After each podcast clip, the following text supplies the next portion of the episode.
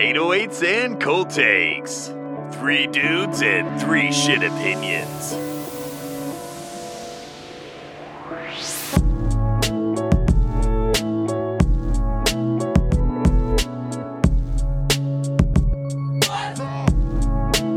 I, I don't remember what I It was uh, 21 by Adele. Oh, that- Oh. no, I sent you 19. Did you listen to 21? Oh, I, it was to a completely different album. I thought you sent me 21. I sent you 19. Oh shit. 21 and 19 are two different stories, bro. But Well- tell me what you thought. 21's her big one. Uh, shit.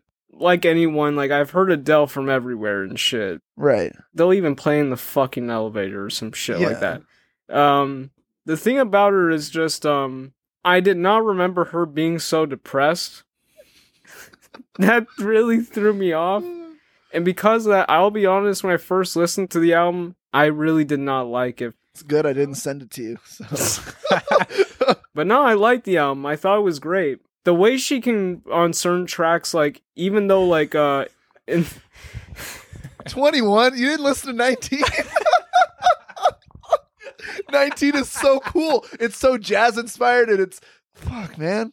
Now I'm just gonna give you 19. You have to. Yeah, you have no choice okay, now. anyway, continue. how about this? I'll text you a review. yeah. A- anyway, Los is gonna Um, have to go on his Adele journey. yeah. 19 I'm gonna, I'm gonna give you 19 next week.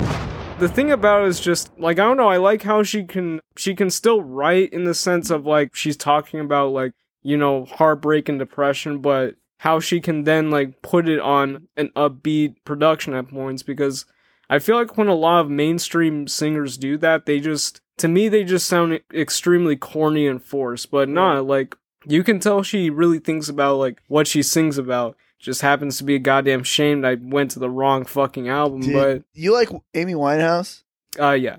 That's 19. 19's very Amy Winehouse. Uh, so I thought I was sending you to that. I was like, oh, Los is probably going to really like this. But you listen to the other one, which still isn't bad, but I'm glad you enjoyed it. What, what would you give it? Yeah. I actually give it an 8 out of 10. What was part of the problem where at first I didn't like the album is I really don't like the second song, Rumor Has It. I don't either. It's my least favorite Adele song. Rumor has it. Ooh, I just think of a very corny TV show made for like a white family eh, on NBC or something. Damn. If you're interested in hearing more stuff like this, please be sure to check out our show on Spotify, Apple Podcasts, and our website on Buzzsprout.